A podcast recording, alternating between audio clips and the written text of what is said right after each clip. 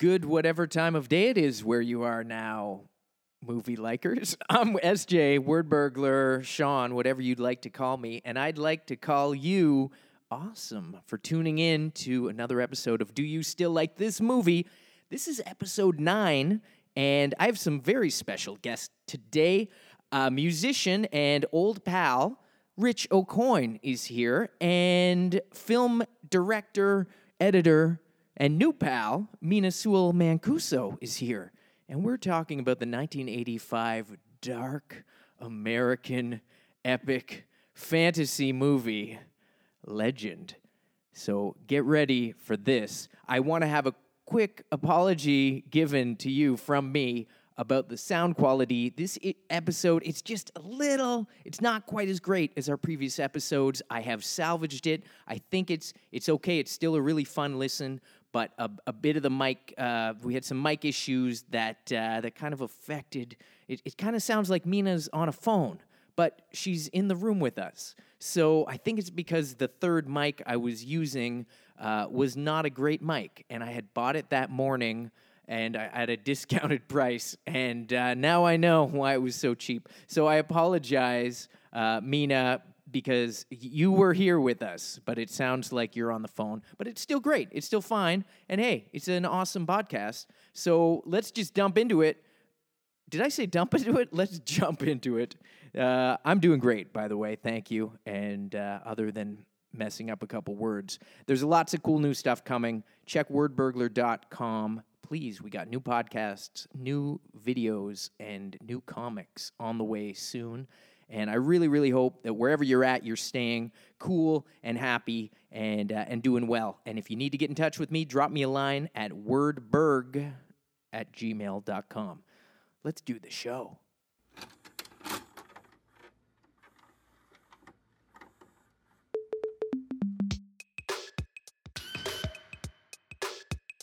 Did you ever like a movie one time in your life but don't know if you still do? Well, if you don't have time to watch it at the moment, me and a guest will for you. See me, some strangers, and some friends of mine are gonna see what flicks stand the test of time. So if you're curious to know what holds up and what doesn't about some old movie you saw with your cousin, you're in the right place and you know you might just find out. Do you still like this? Mina, Rich, thank you so much for joining us. Do you still like this movie? Today we're talking about a little movie, and legend has it, you guys are fans. Yeah, you you could say that. we're talking about the 1985 Ridley Scott directed feature, Legend, starring, uh, well, this one actor who went on to do some stuff. Young Tommy C. Tommy C, Tom Cruise, uh, Mia Sara, who I actually I remember her from Ferris Bueller's Day Off. Mhm. Little Halifax reference for you, Rich, because her name in Ferris Bueller's Day Off was Whoa. Sloane. Oh wow. yeah, yeah, yeah, Nice. yeah. I kind of had a big crush on Yeah. her, so watching this was like Yeah. super, super exciting Yeah. for me. and uh, Tim Curry, of course, Mhm. uh, as Darkness. Darkness. What a name. What a villain name. Just Yeah, I wasn't sure if that was his name, if it was Lord of Darkness or just Darkness. Just darkness. his friends called him Darkness. Everyone was like, I want that Lord of. Yeah, his friend. Who's the goblin? Licks or Blix? Blix. Blix? Yeah. Okay. Yeah. So Mina, you were you, Rich and I were talking about this film just about a week ago when we were all at the symphony. Um, it's spoiler It alert. sounds so like we were just at the symphony and we were just at our regular symphony. Yeah, spoiler alert, listeners. Uh, it was the Star Wars symphony, Mhm. uh, which was awesome. Empire Strikes Back. That was really fun. And then we were talking about doing this movie, and we were like, "Oh, you probably haven't heard of it." And then we said Legend, and and and I had to admit that it was my favorite childhood movie. It's it's it's probably the movie that I've watched. Like if you actually counted up all the times I've watched something, maybe the thing I've watched the most in my life, which is kind of embarrassing. it's it's amazing. we Uh, all just uh, something always c- connects at that one moment and whatever that is, then, then you're like, all right, I guess you know, for me, Star Wars is just just the thing that the right thing at the right time. Right, yeah, and for me it was Legend, and then also maybe uh, The Adventures of Baron Munchausen, Ooh, another deep cut. Yeah, but, uh, that's a yeah. cool- So th- that's a that and Legend were tied, yeah. probably. Nice, nice. And like Legends kind of fits into that weird 80s era where it seemed like there were a lot of fantasy movies kind of coming out. Like Labyrinth was, was I think, shortly after this. Mhm. And I remember there was like Excalibur a little earlier and a lot of barbarian films. Mhm. Oh, and Um, Willow too. Willow, Yeah. yeah, yeah. It was Yeah. kind of like people had given up on Star Wars for a bit. They're like, Yeah. let's try our hand at doing some fantasy. Like, what else do these nerds like? and I remember, like, I this I used to see this at the video store all the time, and it, it looked cool. It was- like Yeah. speaking Oh. my sensibilities. Like, all I'm so behind all the artwork and and it, like on paper, everything about the movie is just like yes. yeah, Yeah. sign me up. Yeah. And then I remember renting it, mm. and I don't remember ever renting it more than once. so, so my memory Yeah. was a little vague on this. But Mina, so tell me about like your first experience with this film. Oh, it's got to be so early that I couldn't possibly remember the first time that I would have watched it. But like we had a VHS copy, possibly even a beta copy. Like it might go that far back because my my household was both a beta and a VHS. Mm-hmm. Whoa, household. advanced. Yeah. Well, we we all sort of worked in film or film adjacent people, so Mhm. it's it's kind of uh, yeah, we we had it going. Uh, Wow. Tech wise in the uh, late 80s, early 90s. Um, but yeah, I was uh, completely obsessed with unicorns as a kid, and I still am. I just uh, self promotion just made a movie about unicorns. So um, what's it, called? continues. What's the... it's a short film. It's called A Brief History of the Unicorn. Amazing. I was like, you can't just like mention, oh, I just made a unicorn movie. Like, yeah. So so like everything's kind of been building for the past 30 years, and it's culminated in me writing this so little script. perfect. Um, Yeah. and it's funny because as I was watching this, I was like, who is this movie targeted at? Oh, Is it's it like me. It's purely enthusiasts? just me. okay, so you were totally into unicorns. Yes. And did this spark the unicorn love, or were you kind of already down with like My Little Ponies or unicorns, or I don't know where else unicorns are big? Yeah, it's Mhm. definitely a chicken and egg scenario. I think they def- feed into each other. I couldn't necessarily pinpoint it to this. There was also that movie, The Last Unicorn, the animated film. That was big. Great movie. Yeah. Um, and you know, and I did watch like Labyrinth and Willow and all of those. Like I was, I was on board. Dark Crystal, Yeah, you know, yeah. all of that stuff was uh, was big for Mhm. me.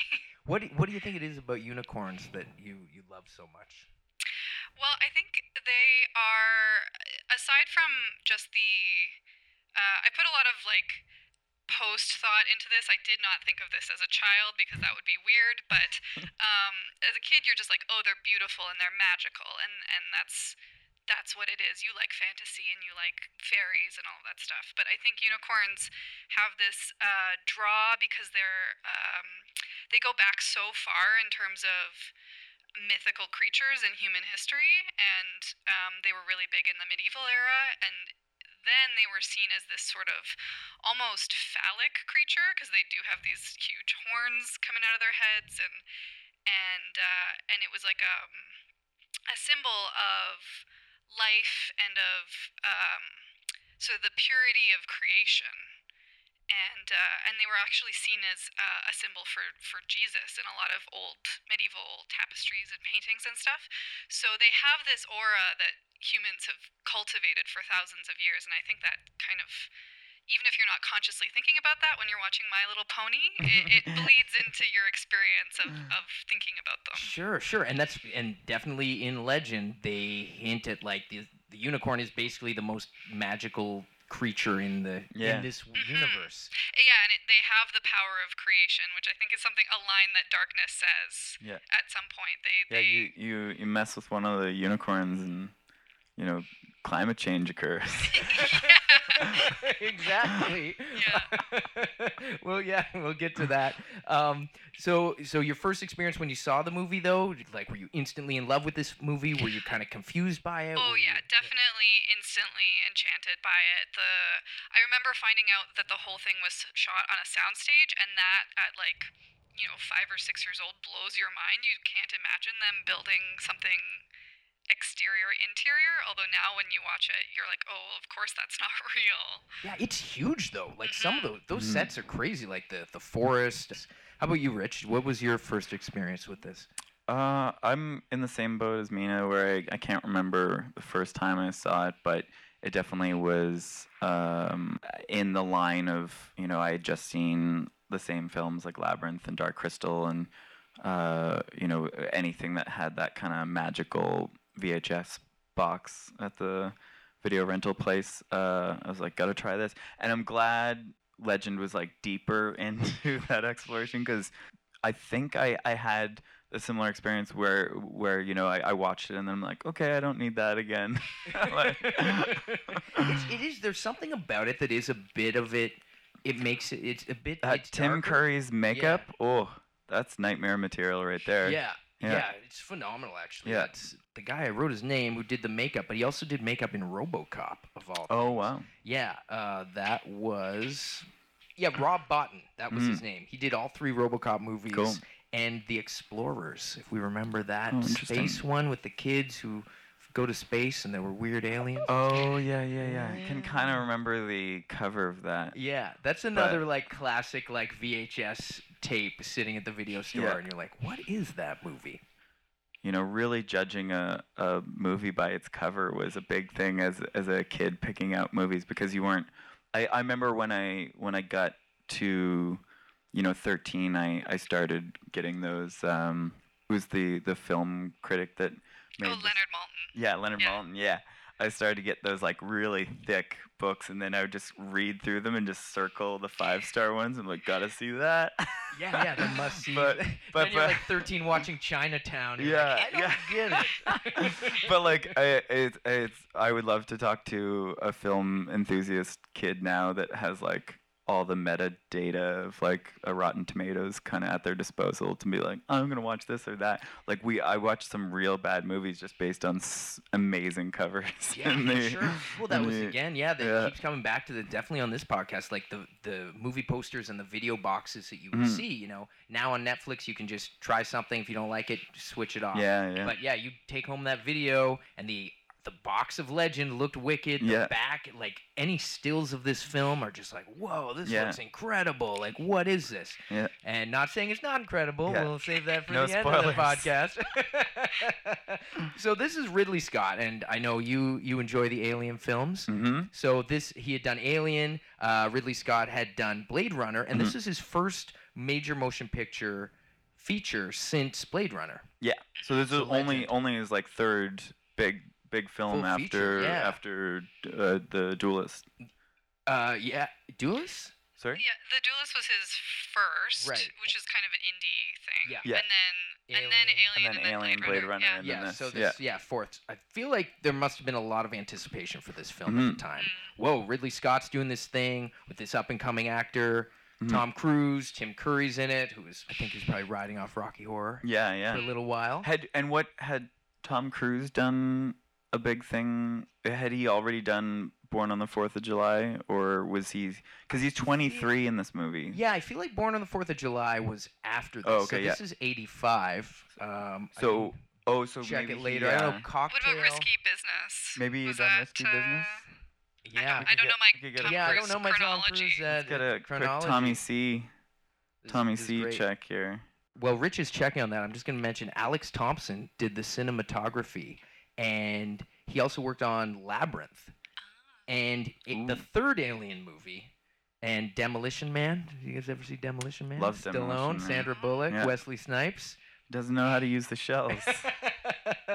and, or is uh, wait, is wait, is that Judgment Day? No, no, you're right. Oh, that was okay. I I get like, I get those two confused a lot, uh, especially for the one-liners. Oh yeah, the shells. And uh, Leviathan, which was a movie I Mm. liked as a kid, but I don't know. yeah, still holds that's up. that's ripe for this podcast for sure. Abso Smurfly. So you are you are right, Mina. He had he had just done Risky Business and All the Right Moves, and he had already you know had his big breakout with uh, Taps and The Outsiders. So he's yeah big up and coming star. Twenty three years old. Tom Cruise. Wow. So if you had to come up with the plot for this film, it's kind of like one day in an enchanted forest, Tom Cruise and Ferris Bueller's girlfriend uh, witness a goblin. Uh, they witness goblin on unicorn violence. And uh, and then set out to save the sun from being destroyed by the Lord of Darkness. Amazing. That's kind of like a rough thing. That's like the that line that we saw about the Empire Strikes Back. Yoda teaches Luke Skywalker about the Force. But Mia Sara is amazing in this. So right off the Mm. top, so we see her and she's in the enchanted forest. Mhm. And does it did this opening scene bring back any memories to you? Oh yeah, I think everything. Uh, I was talking to Rich about this yesterday. Is like everything is like a tactile memory. You know, when you're really young and you remember like the way she takes a bite out of a biscuit, or you remember like the texture of the snow. But it, it so that stuff is all very like locked away in the back of my brain forever. So it was Mm. um, great to kind of refamiliarize myself with that. I did like because it opens, yeah, and it's the the forest looks really beautiful and magical Yeah. and Uh, enchanting, and It you're was like, Ooh. it was based apparently on uh, Bambi I and uh, a that. cross between Bambi and uh, Fantasia to kind of have that like really uh, almost like cartoon like, uh, and that's why I, th- I presumably why they filmed it on a soundstage rather than fi- finding like a real forest location. Yeah, well, it looked amazing, and just Mhm. like that opening sequence when you're coming into the forest, like, oh, the music's playing, something's gonna, Mm-hmm. you know, what magical creatures dwell here? Oh, oh a bear. Yeah, yeah. Like, Just not- licking some honey. it's like here's a bear. Okay, well, I guess Yeah. it's gonna be that kind of film. It's like Yeah. instant expectations, like Yeah. plummet. Then the next animal we see is like a bunny hopping around, Mhm. and then uh, you know, of course, then we we get into the weirder stuff. But then it cuts to this voice of this character who hates the sun, and in shadow the whole time Yeah. and uh, this goblin has sought out this and this is really setting up the plot for the movie right Mhm. so s- sorry is it blix is that Blix. Blix, Yeah, So B L I X. so blix the goblin is talking to the lord of darkness Mhm. and basically setting us up for what's going on so what like what was the lord of darkness's problem here He's uh he he seems like he's having an existential crisis. Uh, he's just hanging out in his throne, like while uh, somebody is butchering someone else in the background. Like it's Yeah. really brutal and Yeah. yeah, and he's just like, oh, I'm bored. Yeah. Like we were talking about this earlier about how you don't really get a real sense of what his motivation and desire is, other than this like kind of ambiguous, like I just want more power.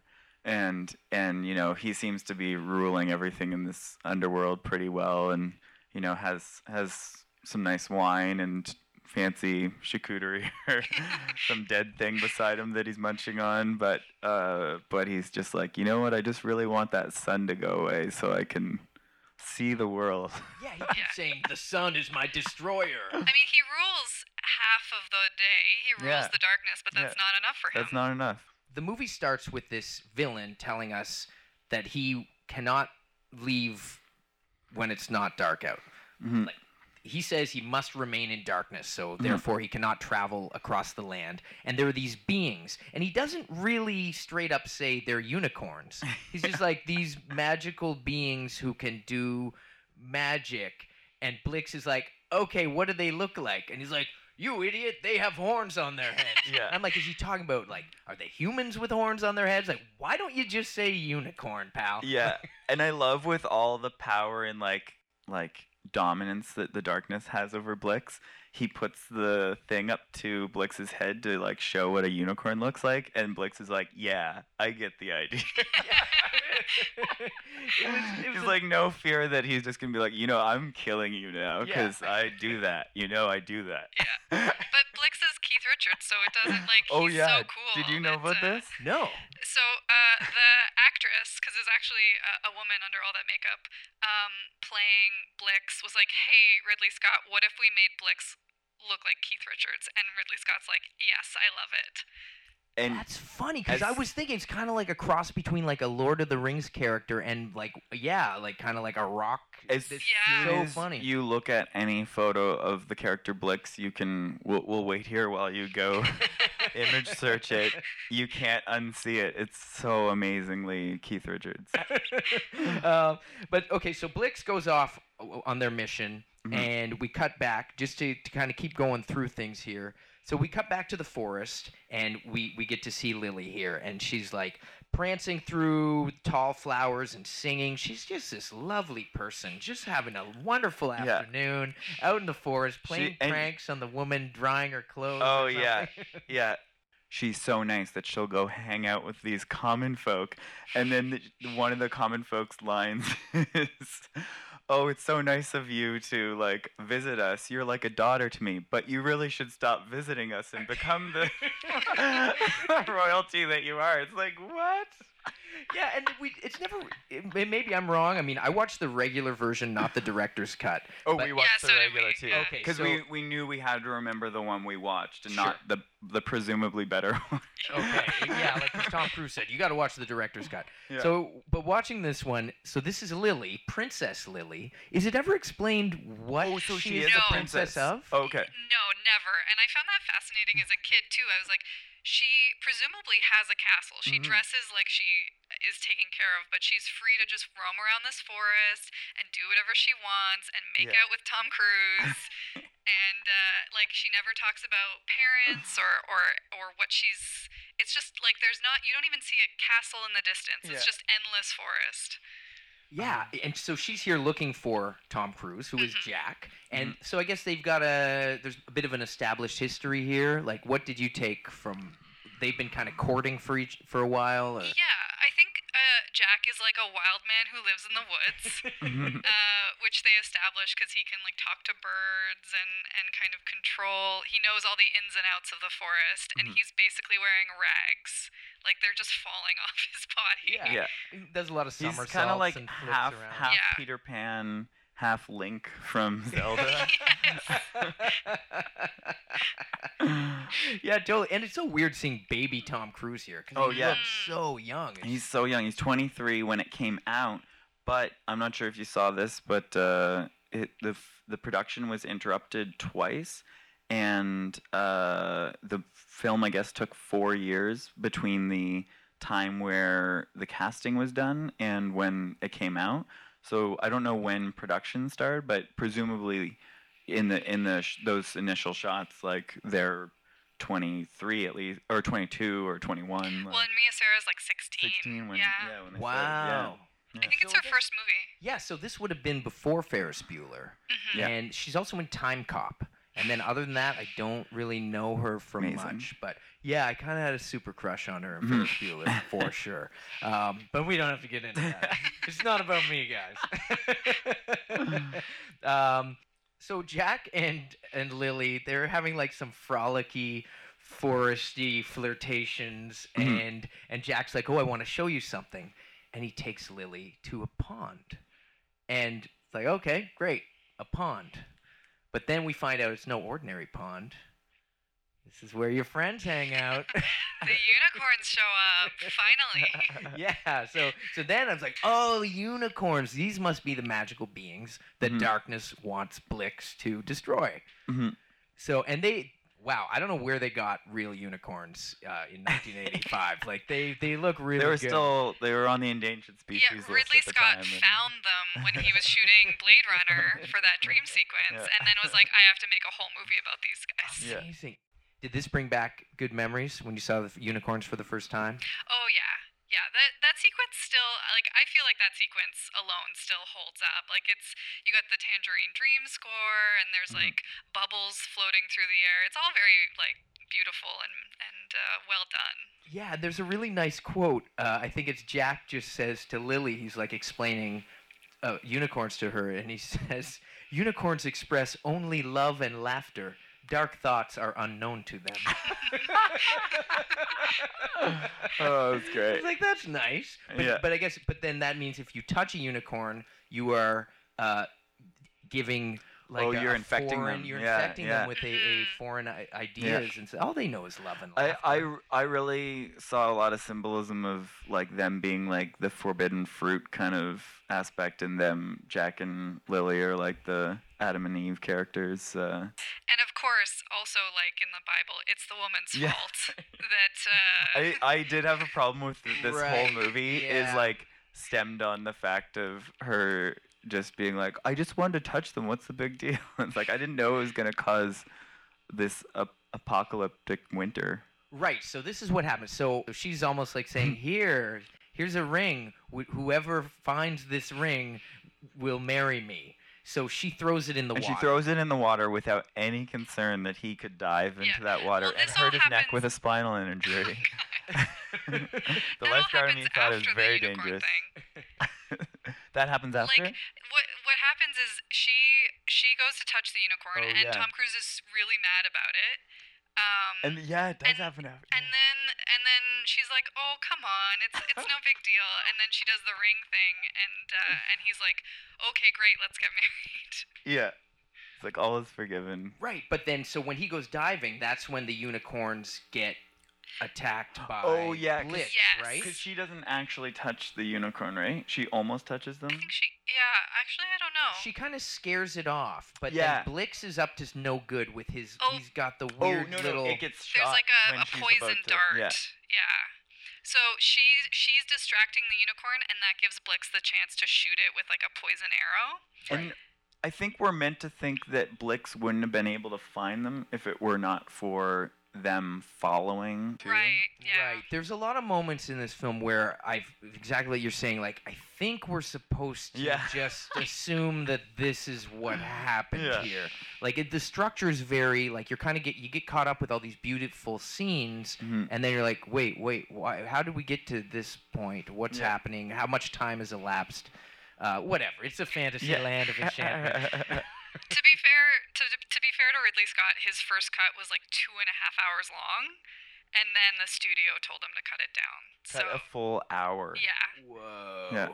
So who knows how much more? I'm sure it made more sense Yeah. Yeah. at yeah. one point. Mm. Sure.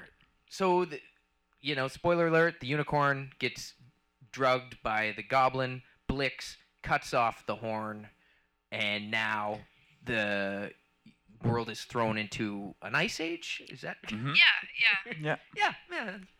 Sounds good. Is that how unicorn magic works?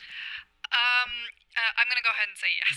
yes, yes, it is. Our unicorn Um, expert. Yeah. Well, yeah, because it's like there's two uni- unicorns left, Mhm. and now that one doesn't have its horn, it's like the balance of the world is tipping Mm. towards darkness, but it hasn't gone full darkness yet. Mhm. Right. So that unicorn doesn't die because it lost its horn. It- It's like sleeping, kind of. Okay. So the Yeah. remaining unicorn now needs to be protected. Mm-hmm. So Jack teams up with some elves that come out of nowhere. Yeah. What's okay? Let's talk about these elves. I So feel you like got- there could have been some sort of introduction, but they just show up and they're like, "All right, we're your band of." Yeah, everything goes gets frozen, and then Lily and Jack are separated, right? Mhm. Okay, so then Lily hides out in the cottage, and then Blix and his weird little pig pal and the Oh, yeah. guy with the barbecue cover face. they come in, and like It's the- more like the uh, the furnace from uh, Home Alone. right, so he's furnace face, and the the comedic. Okay, the attempts at comedic relief here is it can be a bit trying at times. Like, I I wasn't sure is this aimed at like five year olds? Like, what is there? But there's no jokes. It's just it's just a little bit of slapstick. Yeah, I don't know. Yeah, the Like- fairies, the fairies and the goblins are very slapstick. Yeah. yeah. It's like uh, uh, I guess Blix has some some real real punny rhyme schemes. Yeah, it's uh, just like but uh, something sweet and Yeah. rotting meat. Blah, blah, blah, that was actually that was feet. that was the first thing I remembered in the movie. like I I was like I don't remember any of this, and then when when it was like rotten meat, uh, I was like, yeah, that's that's in my brain somewhere. Thanks for bringing that out. Okay, so then Jack Jack's in the snow when he wakes up, and this is where he meets the elves and the Gump. And Mhm. what is the Gump supposed to be? It's kind of like it reminded me of McLovin cosplaying as like Narnia or something. Like, There's something weird. There's like I feel like every character in this is like they took two classic characters from fantasy and we're just like let's just combine them, see what happens. Because he's very yeah, he is like the fawn from Narnia meets like an elf from Tolkien, kind of. yeah. Yeah. Um, I'm trying to remember my uh, my fairy lore here. So Mm-hmm. th- they have the little, the tiny little fairy Oona, Mm-hmm. uh, who is just a speck of Oh, light I at can't this wait till we get to talk about. uh, Um, and then, and then Gump is like, yeah, he's like an elf and a fairy. Mhm. I think fairy is like a umbrella term for that kind of. Um, He doesn't I the don't want to call them a race of beings, The folk, but the like fairy yeah, folk, the fairy folk. Because because he keeps That's referring to them as the fairies, and like they kind of live separately, but they can interact with the other beings that live in the forest. Mhm. And then you've got uh, Brown Tom and the other one. I don't remember. Brown Tom. I thought his name was like Rum Tum or Yeah. something. like in cats. yeah, yeah, yeah, like cat, or you know, Rum Bum or something. So Brown Tom. Brown Tom, who's the Irish uh, drunk. Just, Yeah, no, no stereotype no, there. yeah. Um, and then the old one. It's Billy Barty. Yeah, from uh, He-Man. Yeah. Masters of the Universe. Totally. And Yeah. he's like the Laurence Olivier of actors who play those Oh like, yeah.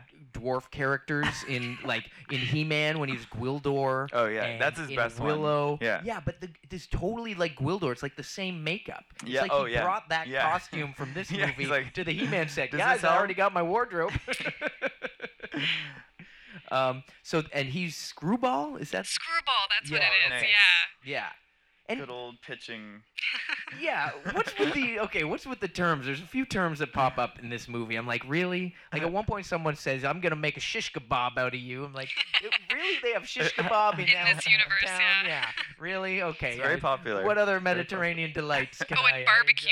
enjoy? yeah. Um. So so we meet these people. So the Gump, he's one of the fairy folk. I don't think he's a fawn because then he would have like fur and stuff. He's Mhm. yeah, he's like an elf or a fairy. Um, and he seems like the leader. He seems like the most competent of, of all of them. He's kind of a jerk, though, right? he is kind of, and he's got a temper.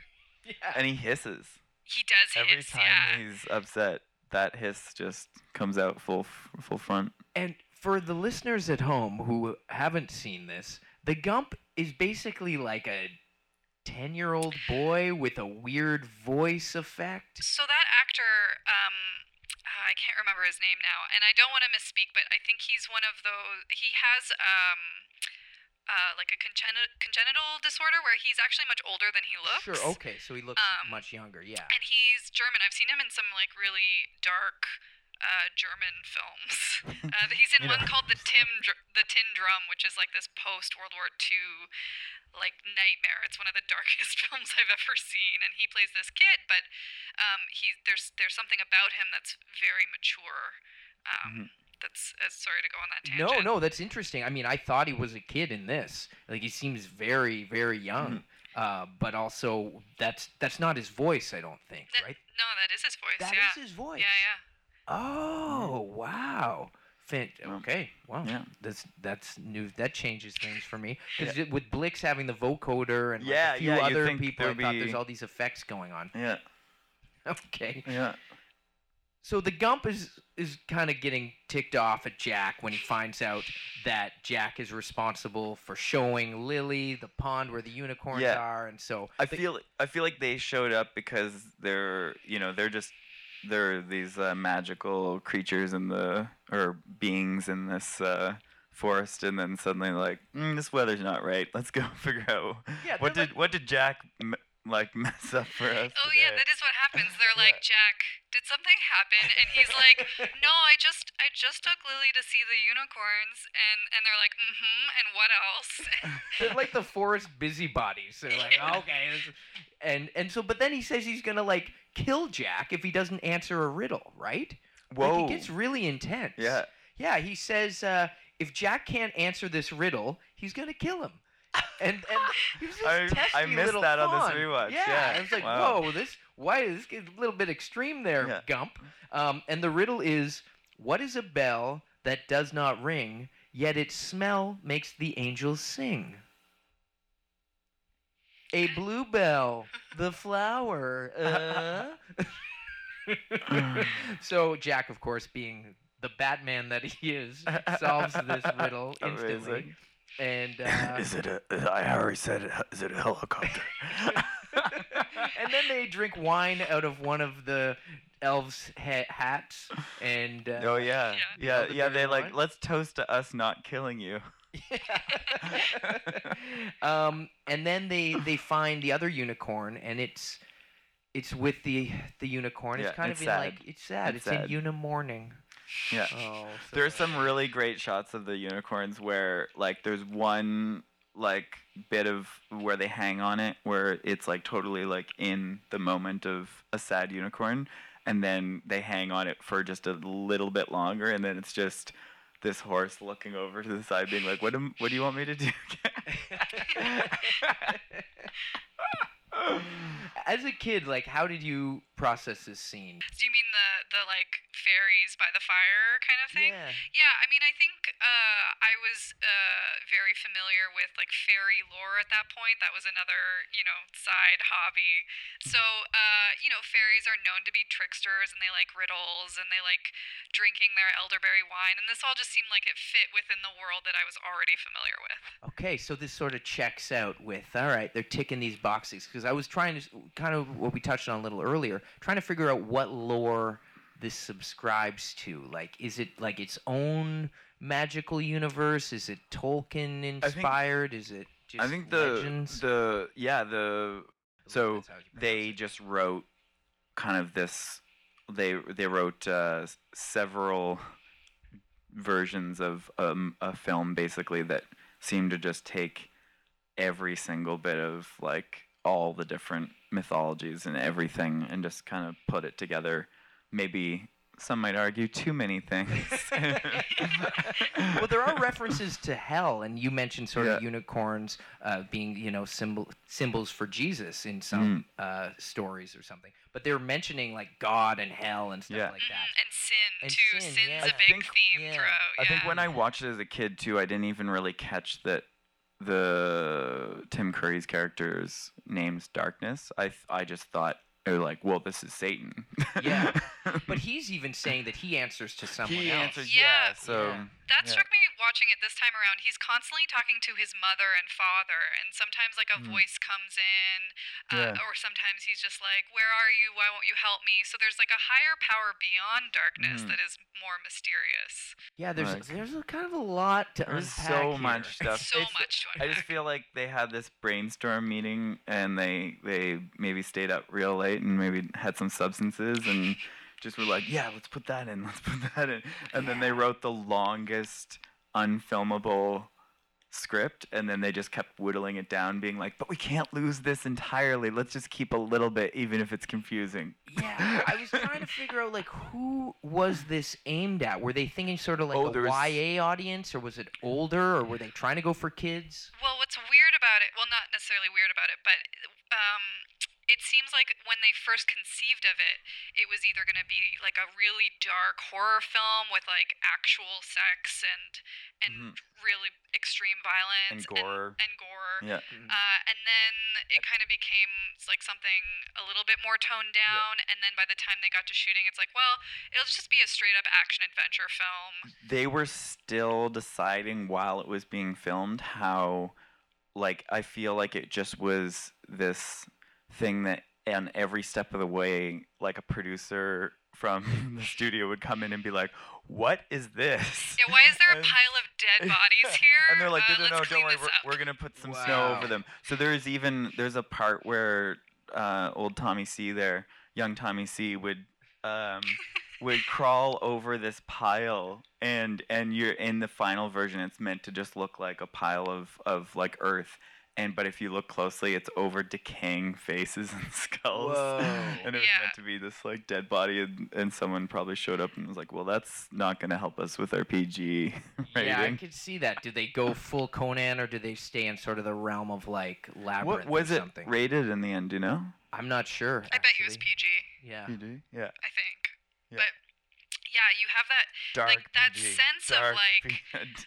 Like everyone thought they were making a darker film than it ended up being. Yeah. And there's still like, oh yeah, like there's a skull or like there's somebody uh, who's clearly cannibalizing that man. Yeah. Like Oh yeah. Yeah. there was there was a moment where you know when you're saying uh, about the shish kebab and, and when we were watching it where uh, you know you first see this vision of this underworld and you're like oh they're just torturing people because it's hell and then later when we get to the the like the whole mirror reflecting thing we're like oh no they're the chefs Yeah. so Yeah. They that gotta was, feed that a- wasn't a them goblin torturing army. someone they were cutting that person up to eat them Oh man. Okay, so we're jumping way. Sorry, sorry, No, sorry. it's it's great. Uh, we'll just scan over this stuff real quick. Mhm. Just a few things happen now. Like we see the forest. Um, basically, the the elf people are telling Tom Cruise, Jack, you need to get some weapons. You need to go uh, be our champion and and fight darkness and get back the unicorn Mhm. horn. Right. So Yeah. that's sort of. Meanwhile, Lily, where is she? She's kind of gone off on her own. she's hiding Mhm. uh, in the, and then uh, it all comes to a head. Uh, do, do you want me to summarize this sort of? Yeah. Yeah, because it, it all comes to a head when she finally comes back to find Jack, but all that's left is uh, Brown Tom's been left to guard the unicorn. But um, that's not a great idea because there's a bunch of goblins after it. So uh, they try to shoot him and they capture Lily and they capture the remaining unicorn. Right. Yeah. And Brown Tom gets uh he's basically de- demonstrates like frying pan fighting abilities. Yeah. Yes. And what are they shooting at him? Is it like I think it's arrows. Oh, maybe. Because he's like deflecting them Yeah. almost like they're bullets with a frying pan. And he's then like, when "Pan he- shot." nice. And then he takes a, an arrow right through the hat. Yeah, Yeah. that part's crazy. I feel like that was like, let's kill him off, and then someone's like, you can't kill him Yeah. off, and they're like, okay, I guess we'll just have him knocked out for a bit. and yeah, great idea leaving like the drunk elf guy to Yeah. protect the remaining unicorn when clearly all of Darkness's people want to get this unicorn. Yeah, Right, because because the reason they have to leave uh, the unicorn alone is so that Jack can go get his magical armor.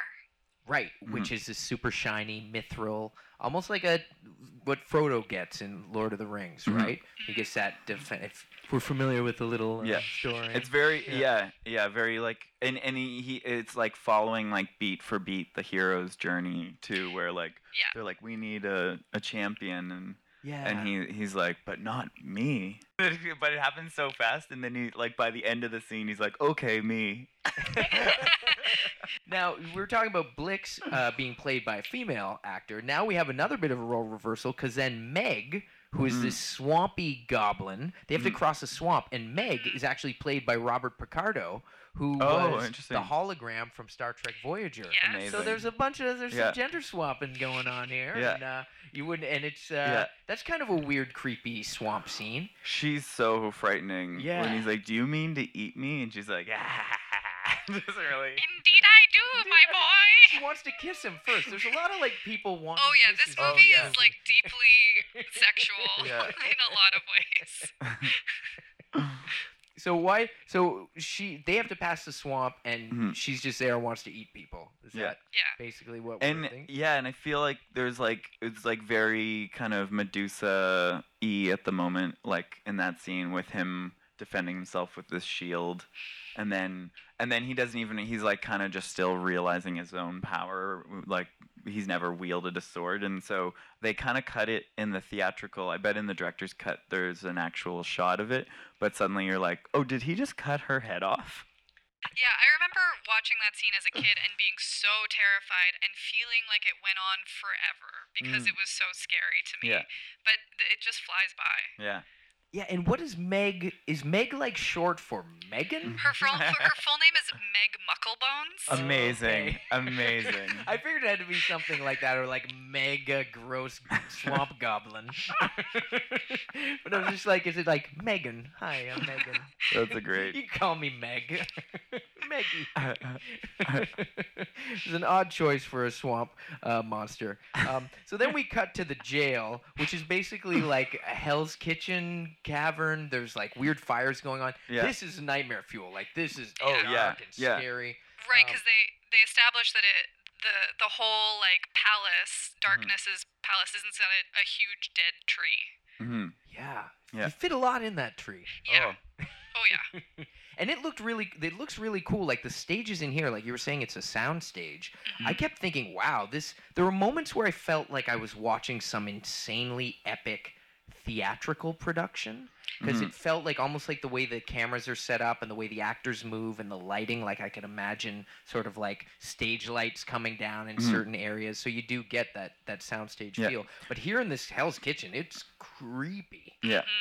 Yeah. yeah so I think we skipped over a bit with Oona because Oona is revisited here when they're in jail Exactly. Oh Yeah. yeah, when So when they talk find Oona, the yeah. uh, so they go to um, find Jack's uh, armor and sword, Mm-hmm. and uh, he's the only one who can go in, but Oona uh, is a little light, so she guides the way, uh, and then His she, little Ex- Excalibur moment. yeah yeah.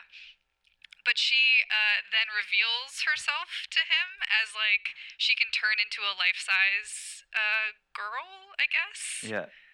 And then as she, opposed to just this pocket-sized little As opposed yeah, to like a tiny, uh, like firefly Right. looking thing. Yeah. and she says, "I can be whatever your heart desires," Yeah. revealing a, a little crush she has on young Tommy C. Oh jeez. Everybody wants a little piece of Jack. Like, what is their deal? Yeah. Yeah. He's Yeah. ve- he's very. He's like, it'll never work. She's like, it Yeah. won't work out. I'm just firefly size. Yeah. you're Yeah, that was the, the whole problem. That's She's like, you definitely the can't vibe tell. you're getting, He's yeah. like, you can tell the other guys, but Don't, don't, tell Gum. Gum.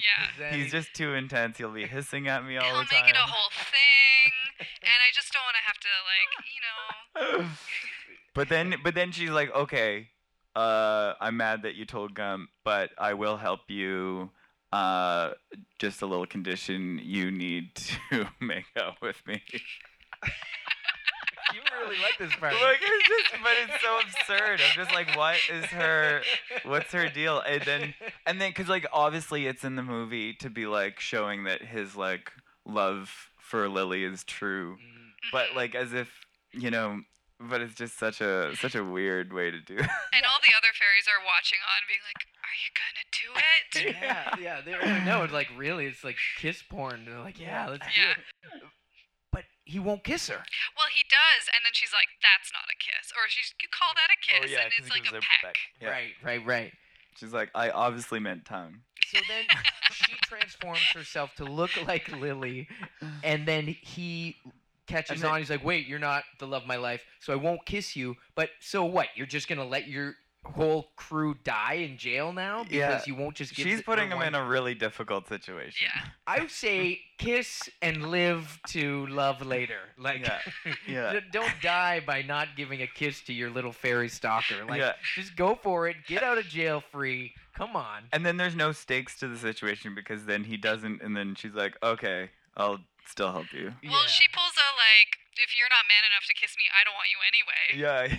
Yeah, so, so she she lets everyone else out and closes the door on him. Oh, oh, and then the other guy comes by. Well, I forget this. Yes. She so she keeps him in. Well, they and then she doesn't lock the door, but the door closes, and then he co- and I was like, "What? She left him in here?" Oh, And- just like just kind of that rude sort of like I'm just gonna Yeah. push this yeah. close. But okay. at first, I thought she was really locking him in there. Mm. But we did skip over the wayward elf, Furnace Face. Oh, furnace face. yeah. Yeah. Yeah. So Furnace Face is revealed is not an actual goblin. This is Mhm. one of Blix's friends. They are actually an elf hmm who kind of just went on the wrong side of the darkness and uh, and He liked that helmet. He's Yeah. like, I like this helmet. So you mean I can dress like a furnace? Amazing. where's Calkin at? Uh, but then he they discover that he's good, like the the ogre people, Mhm. and then they decide to bake him in a pie. Is that or a meatloaf or something? Yeah, he's got an apple in his mouth, doesn't he? Well, he was he was kicked into the dungeon by darkness. Anyway, oh yeah, that scene is crazy. A mummy just 'cause gets up. Darkness shows up to collect the horn, and then Blix is, sh- or not Blix, but the Furnace Face is shooting his mouth off. Mhm. Uh, Big uh, mistake. oh yeah, he claims that he's gonna rule over the universe because he has the unicorn horn, and then Darkness orders a mummy to like shoot up from the ground, grab him, and jump into an abyss. Yeah, that I also remembered. That, That was, was the pretty third. That was the third yeah. moment in the film. There's like, like a lot going on. Yeah. And it's jumped so much. So Mhm. that's what's kind of hard to kind of remember. Oh, this, wait, when Yeah. did this happen? And it is dark, like just like lighting wise. yeah, So I feel like a lot of stuff kind of yeah, mushes together. But we do cut to Lily, who, so Lily had been kidnapped. But Mhm. when does she get free? Because then she starts going like jewelry shopping or something. Oh yeah, so well, she's still kidnapped. She's like trapped in the in the palace or whatever you Mhm. want to call it, the tree palace. Mhm. Uh, but yeah, she's like not in a jail cell or anything. She's just running through the halls. Yeah, because now darkness has been told by that voice, seduce her. Make her, Make one, her of one of us. So then, yeah, okay. So this is where I was confused at why she's just running around, how she got. So there's there. I think it's assumed, or I think we're meant again another part in the movie that makes us assume she can't get out of where she is, but she's like looking around, and then, and then it's just comically like, uh, just absurd how quickly she's like, you know, a captive, but then suddenly they're like, here's some jewelry, and she's like, ooh, look at this. Yeah, I was like, don't you have more important things to do than like check out this shiny necklace? Yeah. I, I am assuming then that there was some sort of magical spell. that There- was that, that would be her. that would be much more progressive. I'm hoping she just didn't be like, I have to stop the save the unicorn. Ooh, Don't you know girls like shiny things? Yeah. But actually, I think this whole section is kind of meant to be modeled off of uh, Jean Cocteau's Beauty and the Beast. Oh, uh, the, the so- the idea of the princess trapped in a sort of empty seeming palace, and then the beast coming to seduce her, and Mhm. and I think it is all kind of reminiscent of that film and the sort of surreal setting and the uh, the dinner scene and all of that. and this was super creepy. And I gotta say, I was I was totally mesmerized by this Mhm. scene. So you're saying it was, you you remember this scene? Yeah, oh yeah. So I I haven't even watched the film since I was maybe I'd say 14 or 15, but I will periodically look for this scene on YouTube and watch it. It was that that might be my favorite scene too. The it's it's pretty uh it's pretty amazing. Because it is kind of a seduction, but it's being seduced by your own shadow, which is so Mm. beautiful. Yeah, it's like yeah, she's dancing with the shadow figure, which she then becomes. hmm Yeah, so they they uh, she like resists it, and then she gives into it, and they waltz, and then they merge, and she's wearing this crazy uh, dark gown with Mhm. black lipstick and Mhm. dripping jewels. it, it did feel like a odd dream or nightmare. Mhm. Like it was a very, very cool scene. And again, this is kind of where I got the idea of it being a theatrical production Mhm. because where they're they're dancing and doing that waltz, that long shot, it does look like a big Oh, yeah. stage. And Mhm. um, yeah, really, really cool. And then and then darkness comes in, Comes out of the mirror. comes out of the Yeah. mirror. yeah, Yeah. That was a cool which is effect. great. And we're Yeah. thinking 1985, like that actually looked Yeah. really cool. So we see like hands and fingers, Yeah. and this is when we get our first big reveal of Yeah. darkness. And Yeah, and he's got his like his best on too. It's yeah, he's got a cape. Like yeah. like earlier when we see darkness, he's got different like kind of casual sweatpants darkness. but now we're, now we're like he's like I'm here to seduce you and impress, And and, so he's like, and then he keeps being like I only want to have dinner with you. Which is another Beauty and the Beast thing. right, right. and do we think she's sort of being magically uh, entranced now, or is she sort of going along with it? She seems to be resisting it, right? I think the film wants you to not be sure, to kind of Mm. have it skirt this line. Like, is he going to be able to, to seduce her to the dark side, or Mm. is she going to fight it? And then Well, they she's at least going to try his cooking first. yeah. yeah, so they sit down to dinner, and and he doesn't really sit down. I don't know if the costume can allow him. No, yeah. That's why he doesn't He's sit just like down. leaning He kind of sits down, and they just have the worst Tinder date ever. Because he's not just wearing face makeup and giant horns. Yeah. Like he's got the hooves and Yeah, like it, the like whole thing. full body. So he kind of stands to the side and keeps being like, "Try this," and then every time she disagrees with him, he goes, "Ah ha!" Don't walk behind me. I have no peripheral vision. Just I can't lets out turn my these neck in this thing. anguish like every time he's nice. Like the second that she doesn't go along with it, he's like, "Oh, I hate being nice."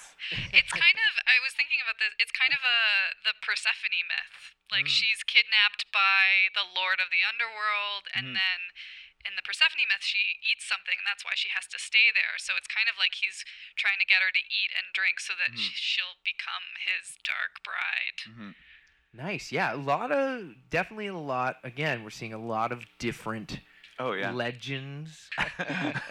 um, okay, so they're at the dinner table. Then we jump back to see what's going on with with Tom Cruise and the Elf gang, and Mhm. they're fighting like these Mad Max style Mad Max goblins. chefs. The Mad Mad- Max chefs in the Hell Kitchen. Yeah, they're just down there. Uh, they and everything's going smoothly until they they wake them up with the worst plan ever to throw the silver, uh, the big plates around like they're frisbees. Yeah.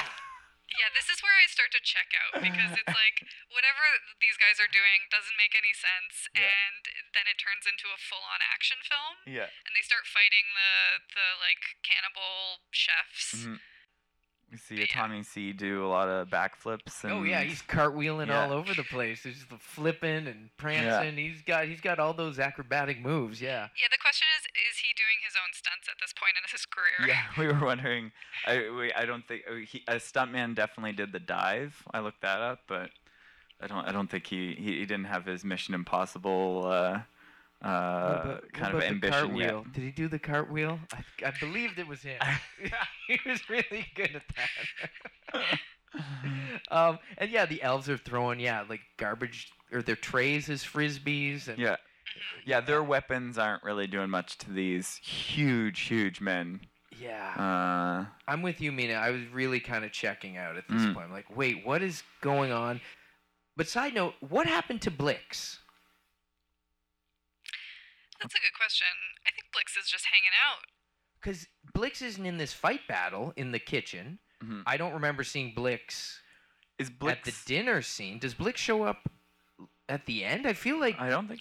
Maybe Blix. I think Blix might be there right at the very end. I could be wrong. Maybe they're still traveling back from wherever uh, darkness encountered them, and And the they're pig just, guy, and the- yeah. and they're and they're both just like, let's just take our time getting back because he seems kind of pissed right now. Or did Darkness kill him because Blix was at one point had the unicorn horn and was Mhm. going to be super powerful and Yeah, I'm surprised Yeah. that moment wasn't him killing Blix to both make him more of a badass and maybe also that was in the deleted scenes. Yeah. well, Blix Blix knows where uh, where his bread is is, buttered. yeah. You know, Yeah. like Yeah. Blix is like, okay, Lord, like you're you're the Lord of Darkness, and I'm Yeah. just a goblin. Yeah. I'm a, the lowliest. Um, so we get back and we see they're at the back to the dinner table with darkness. Sorry, I'm just kind of flying Mhm. through. we'll get to this. Um, and there was a quote I wrote down here that that darkness said, which is pretty heavy. The dreams of youth are the regrets Ooh. of maturity. Yeah, Yeah. Whoa. yeah, This is, you know, heavy dinner talk there, darkness. yeah. And you know, you're still trying to woo Princess Lily over here. Just trying to make her a cynic, you know. Yeah. so Lily's, who we don't know if she has fallen under darkness's spell yet, Mhm. uh, they're there and they're getting ready to sacrifice this final unicorn, right? Mhm. So we're getting. Am I? I think we're we're kind of there, right? We're at this mm-hmm. point in the in the and Jack. It's. Can we take a pause though? Sure. He. It's too bad that he sees all his life as regret when he is the Lord of Darkness. He he's not like the Duke of Darkness. He made it the whole way, and he still has this negative self-image. yeah, I know you got what you want. you say you should think positively.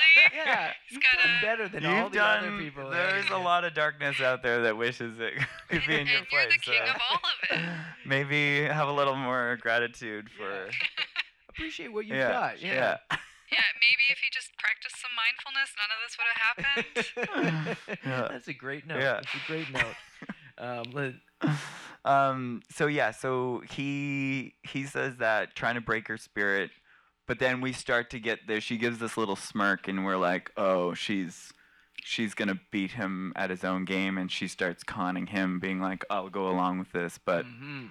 let me kill the the the unicorn. Right. So he's just like, sure, why not? yeah, I and then he you." Yeah. and and he it's immediate. It's so funny how immediately he's like, yes, this worked. Yeah, he gives this laugh. This is like Tim Curry is doing some of his finest work here. I agree. And he he gives this laugh that looks like like he's getting turned on and he's laughing at the same time. That's like really incredible. He, I don't know what body it was, but someone did give him a, an award for best acting in a bad film.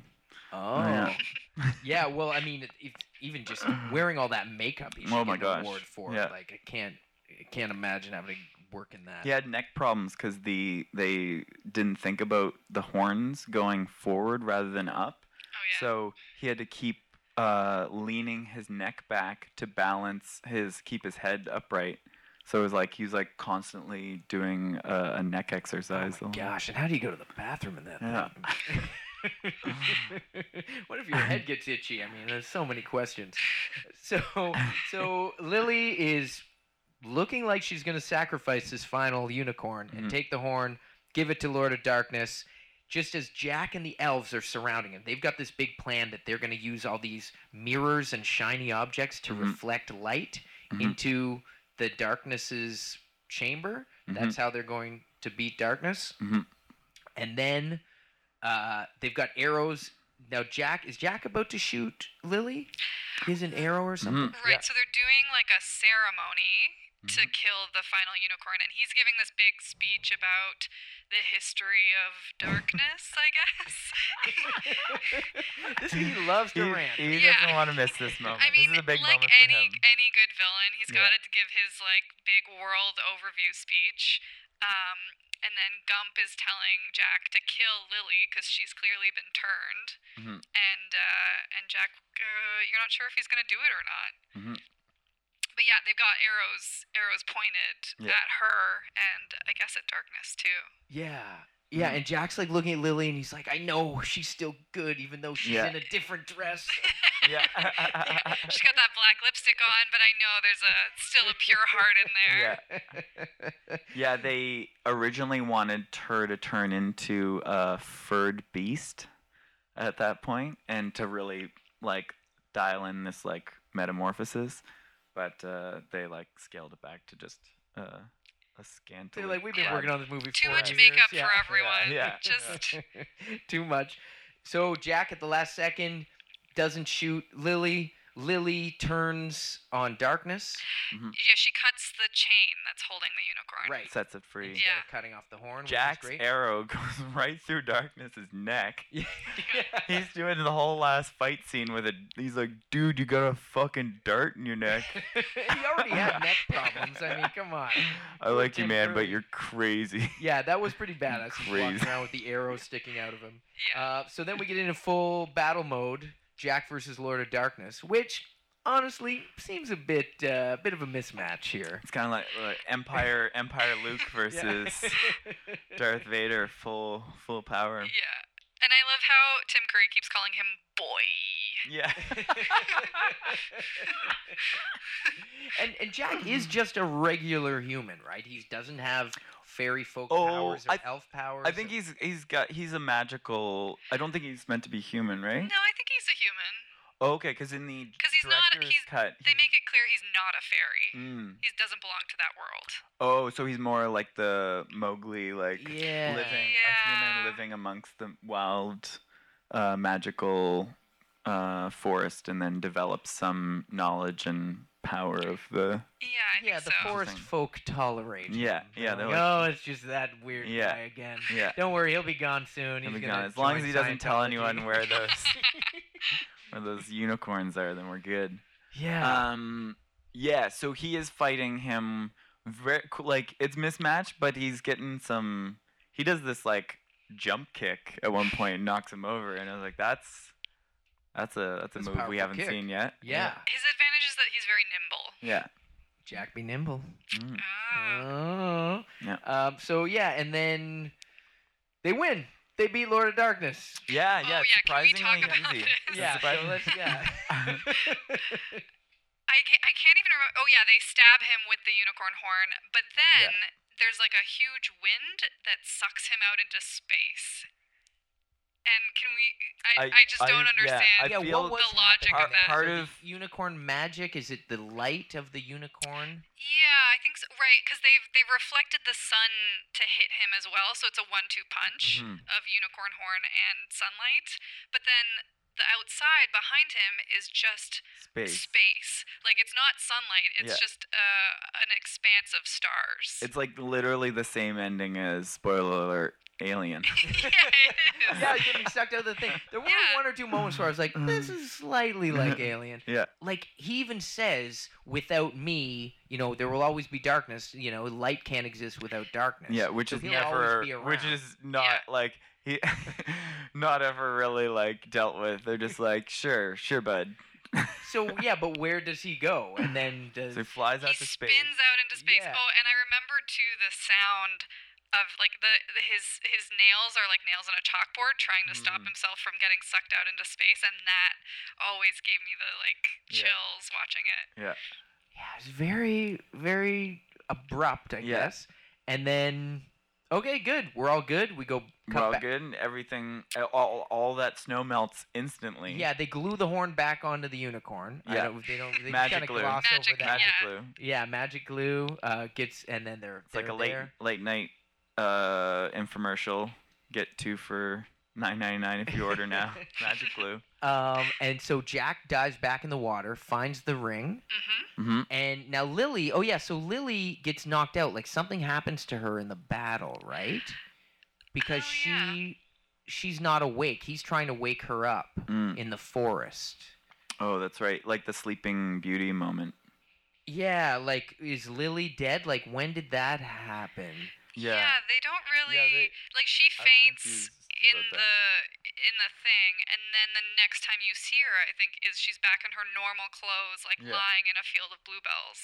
Mm. Yeah, so we're just to assume they carried her out and her clothes magically changed back when Yeah. Yeah. Yeah, There's a yeah. lot when of, he like, gets sucked yeah. into space, all his Yeah. jewelry and wardrobes uh, get reverted as well. Yeah. Yeah, Yeah. even though, like, when she's trapped in the like her all, during the winter, all of her normal like finery wears away until she's just wearing rags, and so then she does the waltz thing, and then so like Yeah. that dress disintegrated in the in the nuclear winter, but but now it's back. No? did- yeah, we forgot to mention she was running around in the snow in that same Yeah. dress. so Yeah, that's- and it just turns into nothing. Yeah. Yeah, but it's back there. But now she may be dead, lying in the bluebells. Mm. So Jack wakes her up, and she thinks they had it was a dream. He assures her it wasn't a dream. hmm he has the ring and then uh, we see one of my favorite things which does happen a lot in this there's a lot of dreamlike running scenes Mm. yeah. There has to be a, a, a Tommy C running scene in every movie too. yeah like they're running through the Yeah. woods running through caves running Yeah. around like a lot of people just running it's like oh it's like a, a Mhm. dream Yeah. Nice dream And I love that after they they everything like works out for them, and then they just get that like th- th- we're led to believe that they're gonna leave this forest and go over to wherever wherever her like show back up at her castle and be like, sorry, I've been gone for a while. Uh, don't worry, everything's fixed. yeah oh and she sings too she Yeah. does Oh, which yeah. we didn't talk about either she sings a few times throughout the movie yeah, it's kind of a nice yeah, to tie in with the little yeah, tangerine dream yeah. soundtrack But then they turn and they wave to their their magical forest folk. yeah uh, and and all of them like including Oona's like back out just like full size just like see ya Yeah, Yeah. Have a bye. good Thanks one. for coming. Don't ever come back or Yeah. touch our unicorns again. And then and then the most amazing yeah just like for some reason almost like to be like yeah this was good enough that we can set up with this one cut of Tim Curry that maybe we deserve a sequel I don't even know if it's if it's a sequel, but I think it's it's just saying like, yeah, he was right. You can't have darkness without light. Like there, there's no there's no getting away from that. yeah Like, I guess yeah uh, there's there's so many things in this movie that are just like we're just gonna like make you do all the heavy lifting of like not that I th- want things like spelled out, but but have more of um uh it not just be like we're just gonna put a cut in there and that's gonna solve this meaning rather than do it in a delicate like crafted way. Yeah. So I guess we're to believe that he did survive and goes to is he- space and now he's back on that same throne. It, they should really just show the first scene again, and and and just like repeat the whole thing and just Yeah. have like Blix come in and be like, "So I got this problem. Uh, there's these two magical beings in the forest. you gotta go kill them."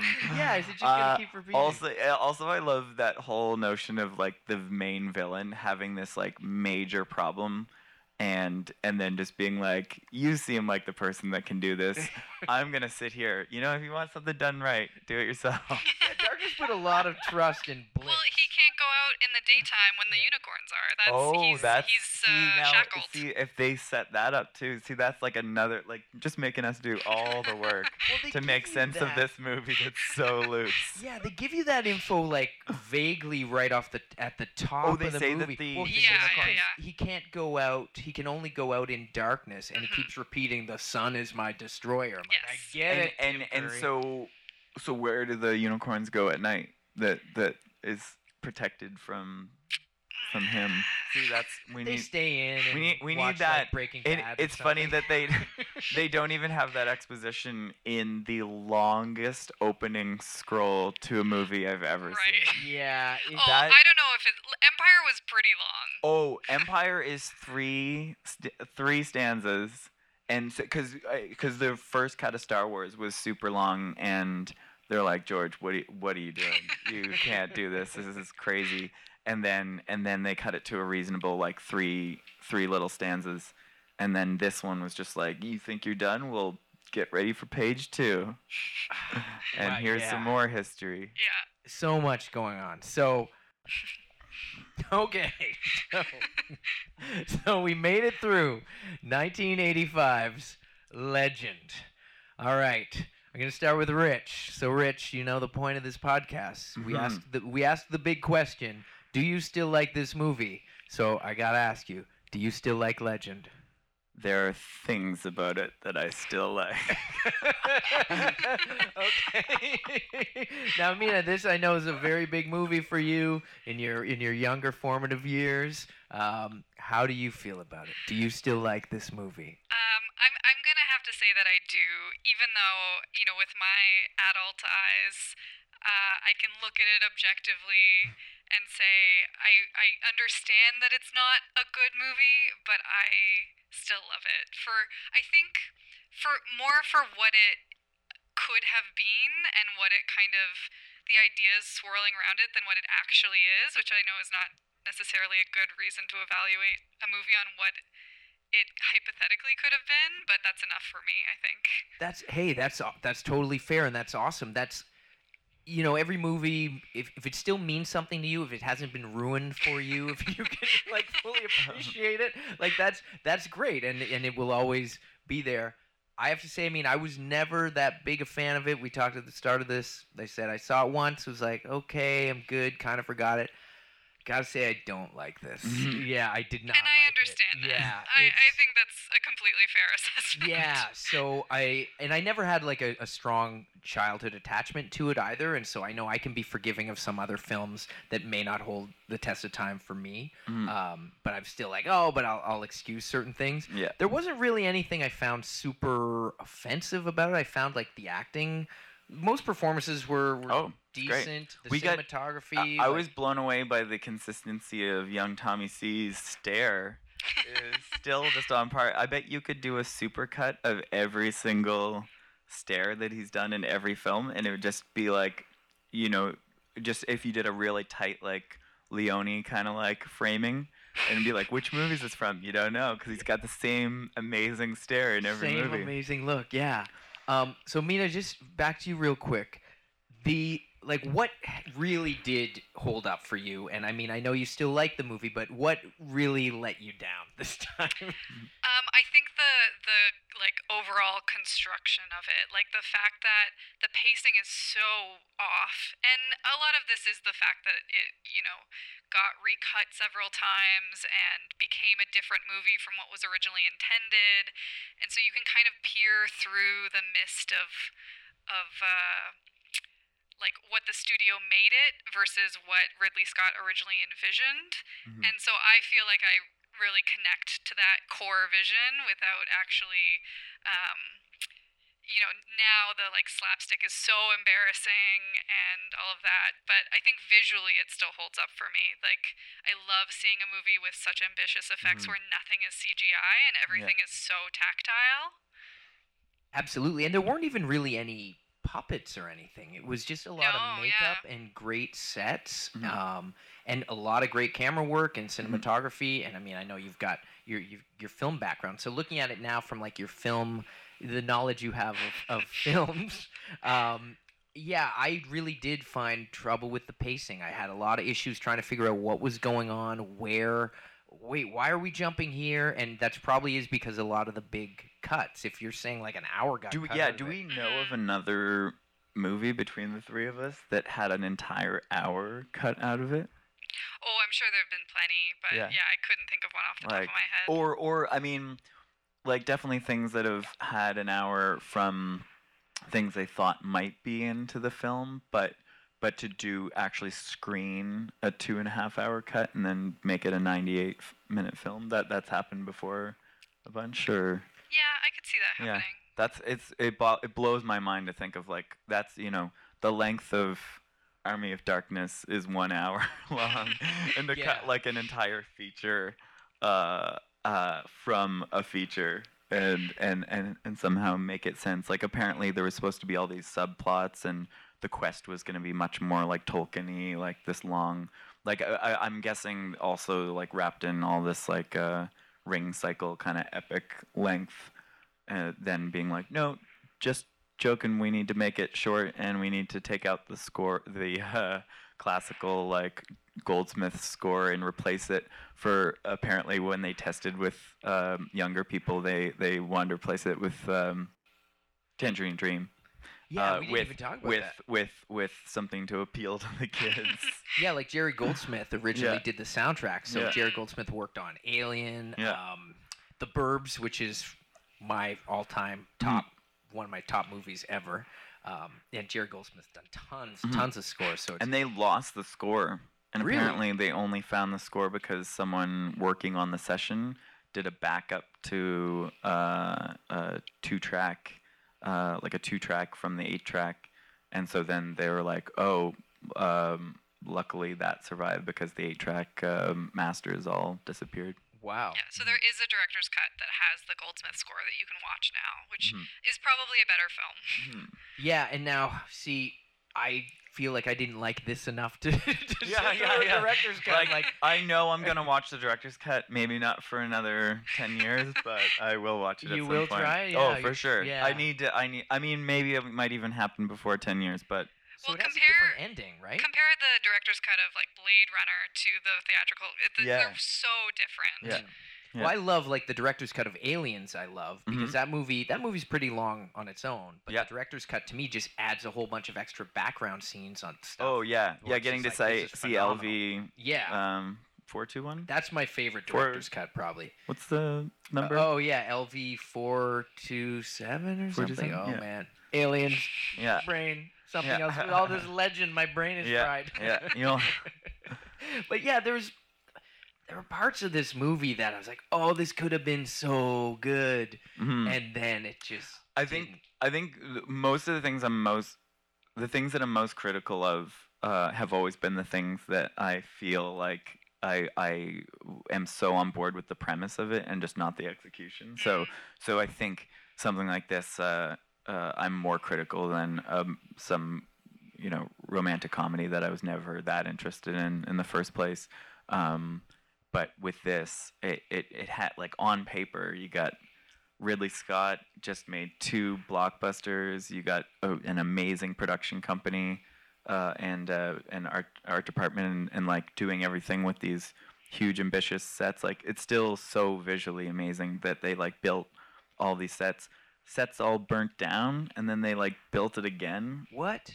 The studio That's why it took down. three years to make it. Yeah, and uh, and so you've got all this happening. Young Tommy C, great actor. Uh, Yeah, Mia Sara's really good. Like She's I- great as well. she's great in it too. Yeah. Uh, Tim Curry's great in it.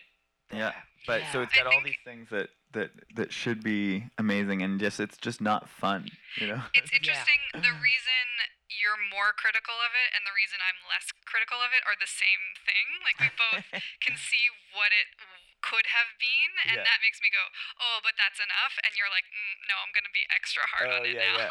Yeah, That's it just kind of fumbles through. I, I've just like I didn't. I started to get kind of aggravated as I was Mhm. watching it and frustrated and a bit confused. Yeah. and a bit and maybe thinking like back to when I saw it at the video store and thinking, oh, this looks That cover, that like, cover, I'll I- stand by. That cover is amazing. This is for me and then you watch it like oh what did i Yeah. i don't and i feel, I feel like when i watched it as a kid i was like maybe this is for older people like maybe i like don't get this yet I guess I watched it at exactly the right time because I was not how old do you critical think- of it How at old all. do you think you were? Oh, I don't know, like maybe seven, six or seven, like yeah, 'cause probably I watched very it, young. I watched it at six and seven. yeah and, me too probably And at at five, six, I was having nightmares from Ghostbusters. So this movie, like, I th- rewatched it more in my nightmares than I watched it in reality. yeah um what was gonna? Definitely had Tim Curry nightmares. I was. this is maybe I shouldn't say this. I was talking to a friend, and uh, she was like, "Oh yeah, some of my earliest sexual feelings were about Tim Curry in that movie." really in this He's wow. he's ripped. He's He's real ripped, and and it's his, his voice. Yeah. Like it's it is a sexy voice.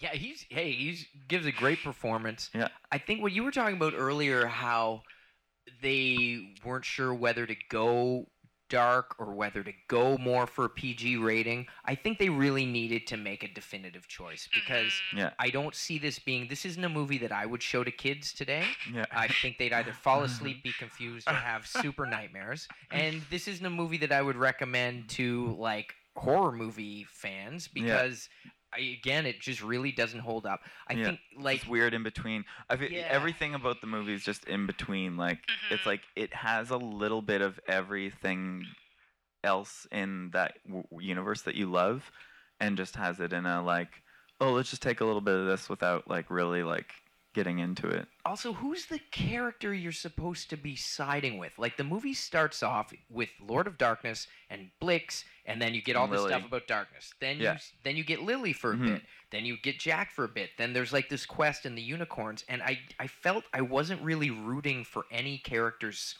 one story. Mm. I was just kind of like, you know what? I actually don't care what happens to your stupid, Yeah. you know, land because this is all just not making that much sense, and I don't have any emotional attachment to Yeah. any of you. We we were talking about how the movie's both slow and fast. at the same Yeah, time, like either and- not enough happens or too much happens, and you Yeah. can't And decide so which. there's like despite you know this super long exposition before the movie even starts you still feel this like i don't know what this world looks like maybe because it was all built and there's no like we don't get to we don't get to see there's only um 12 people in the movie Mm-hmm. like 12 beings that we Right. come across. And they all just Um, interact with each other. so we don't we you don't even know like you know our our uh, uh, Gump and them like coming on behalf of the rest of the forest folk or you know it's like this very like isolated world despite it uh, uh, supposed to be like a very large world so it feels really small um, and and so you you you don't really uh, they they tried to do it with that like Lily visiting the that that one home but you're like you don't even see another home so you're like what does this world look like and why am I caring about anything right now Like, who would you recommend this to now? Oh God, I don't even know. Like, I would have to be a ch- small child, but the parents of that small child would have to be okay with Mm-hmm. like cannibalism and like weird sexual innuendo, Right? all Like, of that. yeah. Skulls just littered everywhere. It's like, do you want to wake up every night for the next month yeah, while is your your child while your prone to child nightmares? screams? Well, I got just the movie for you. You would have to ease them in with like even Dark Crystal's pretty dark now Dark if you think Crystal- about it. Terrifying, Yeah. yeah. Dark Crystal was was definitely scary to me. Um, but but I rewatched that a bunch because they because you still I think it's because you only have like the hero and, and his sidekick as the kind of thing that you're following. I think the like that you don't ever really get a sense of of the band of of uh, of uh, Jack and them. You, you it, it, it's just there's too many characters. I feel like. Yeah, they don't really seem to like each other that much, Yeah. and Gump is their leader, but you can't really respect Gump, Yeah. and you kind of want Lily to succeed, but you're also like, wait, what is her like? Is she does she have a kingdom to answer to? like, Yeah. what- But to cycle back, I would I would say that I'm of the mind that children should be scared. Yeah. Sure. Oh yeah. And the whole point of fairy tales like was originally not to entertain kids, but to m- put the fear into them Mm. and to like because those original Grimm s- stories are really scary, and they're kind of meant to teach kids the sort of moral lessons that are are uh, you know ruling society. But I was just trying to think like, what is the moral lesson from This this, is this is follow your dreams or you turn turn into Tim Curry having to put on makeup five hours. yeah. What is, what is the The- moral? like, well, what- maybe what you're saying, the uh, I, d- I did think that resonated. The like the dreams of youth or the regrets of maturity, and like that sort of like like you got to follow your heart sort of things. you got to touch but- the unicorn. but kind of like scaring them into like you better follow your dreams or it's gonna get real scary. so you think but you're scared then they, about they going get to after your just dreams? live happily ever after at the end. They They do. they run off into the sunset. Yeah, But then all of that could have been avoided if she hadn't touched yeah. the It's unicorn. it's it's it's messy. Well, it it's is a sort of hot, like it's a a- hot mess. It's a journey to adulthood because she, you know, uh, lives in this state of innocence, Mm. but then that's taken away. She's got to confront her own shadow. I'm gonna put a real Yeah, spin yeah. on this, uh, and then all of that information is synthesized, and she's able to go back and have a real adult marriage relationship with Jack. Whereas Yeah. before they were just like not really ready for it, and this whole journey has prepared them both. Yeah, that's that's cool, and and that the movie further goes and makes itself a hot mess because that journey is a hot mess. and so then it's being real meta and being like, you know, we were gonna make a good film, but then we're like, let's make a hot mess, and that just further sums up that journey to adulthood. I think that is a great summation. I'm glad that's what you got out of it. I will mention so when I was looking this up to watch the director's cut or not afterwards, I was like, well, what's the difference with the director's cut? Are you familiar that the ending is different in the director's cut? Jack stays in the forest. They don't wind up together. they decide yeah. they're living different lives and they're different people. And see, that's, that's how Ridley that's Scott wanted that's what made me think that Jack wasn't uh wasn't part like a human and was he and it was some sort of like that he finds out he's immortal and it's kind of like that same thing in Lord of the Rings where where you uh Does he find that- out he's immortal? yeah, in, In the uh, director's cut. In the director's cut, maybe not in the final version, but that was the intention in the script before. Wow. before Yeah. and uh, and so then it's like that kind of classic like uh, uh, Lord of the Rings thing of uh, an immortal elf falling in love with a human and the problems that that would have. Uh, well, she's got to go back to her kingdom, and I don't think Jack would fare well like in a in a royalty position. yeah, He'd miss the forest too much.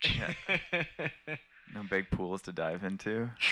well, guys, this has been so fun. Any Mhm. final thoughts on this? Anything else you needed to say? One thing we read was that uh, there was this article that was like, this movie uh, was a commercial flop, um, ending Ridley Scott's uh, hot streak as the new young um, uh, go-to director. And so I was like, oh, that's interesting. I was like, let's see where this was at. And it's like, oh, it's his third Hollywood movie. So to call two films back to back a streak is a bit of a stretch. But then also to call it a flop, it was only it only grossed one. It was one million dollar. It was a one million dollar flop. It only cost one million to make. no, no, it was. Uh, it co- cost fifteen and it made, or it cost sixteen and it made fifteen. Oh, Um, okay, gotcha. and uh, and then that got me down a, a, a rabbit hole of like looking up like when was his like streak and he kind of had a little like wavering in the rest of the 80s and early 90s and his last flop do you want to guess what his last flop was Prometheus. his last flop was and i'm not talking critically i'm talking like box office was white squall Oh, so GI Jane, and then 16 movies in a row. He's he's uh, uh, made he made made money, more yeah. money. on. I feel like I remember he was coming back into prominence around uh.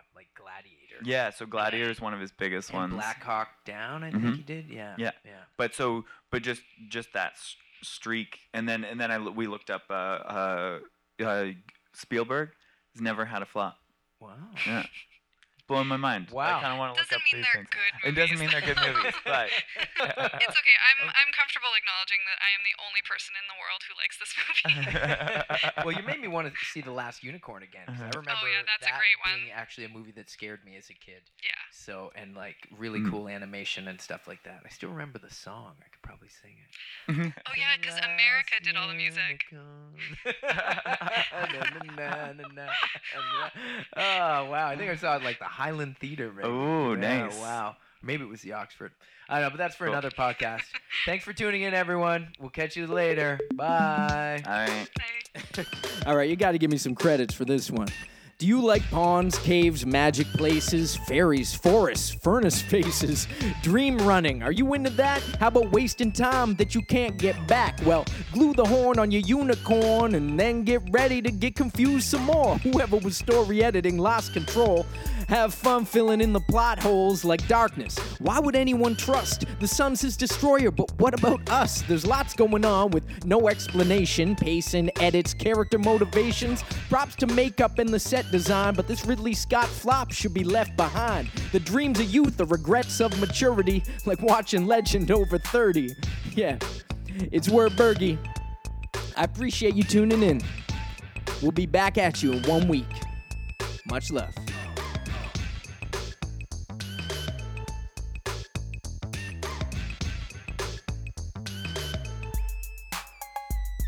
Is that that's a special legend. I remember when I met the legend when the legend was just a just a myth and then they they grew up a little bit and became a mystery. And I was I was wondering because they went through a phase where they were were a, a puzzle, but then then they became a legend.